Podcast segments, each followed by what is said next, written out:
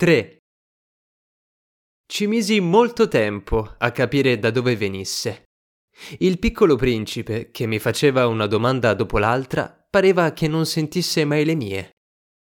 Sono state le parole dette per caso che a poco a poco mi hanno rivelato tutto. Così, quando vide per la prima volta il mio aeroplano, non lo disegnerò perché sarebbe troppo complicato per me, mi disse Che cos'è questa cosa?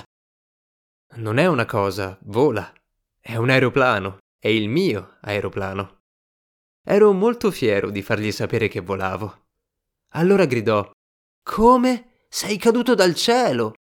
Sì, risposi modestamente. Ah, questa è buffa. E il piccolo principe scoppiò in una bella risata che mi irritò. Voglio che le mie disgrazie siano prese sul serio. Poi riprese. Allora anche tu vieni dal cielo. Di quale pianeta sei? Intravvidi una luce nel mistero della sua presenza e lo interrogai bruscamente. Tu vieni dunque da un altro pianeta? Ma non mi rispose. Scrollò gentilmente il capo, osservando l'aeroplano. Certo che su quello non puoi venire da molto lontano. E si immerse in una lunga meditazione. Poi, tirando fuori dalla tasca la mia pecora, sprofondò nella contemplazione del suo tesoro. Voi potete bene immaginare come io fossi incuriosito da quella mezza confidenza su gli altri pianeti. Cercai dunque di tirargli fuori qualche altra cosa. Da dove vieni, ometto? Dov'è la tua casa? Dove vuoi portare la mia pecora? Mi rispose dopo un silenzio meditativo. Quello che c'è di buono è che la cassetta che mi hai dato le servirà da casa per la notte.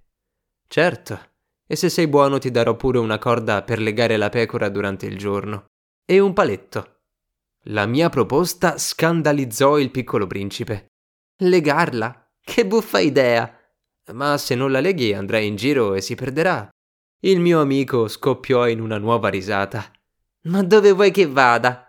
Dappertutto, dritto davanti a sé, e il piccolo principe mi rispose gravemente Non importa, è talmente piccolo da me.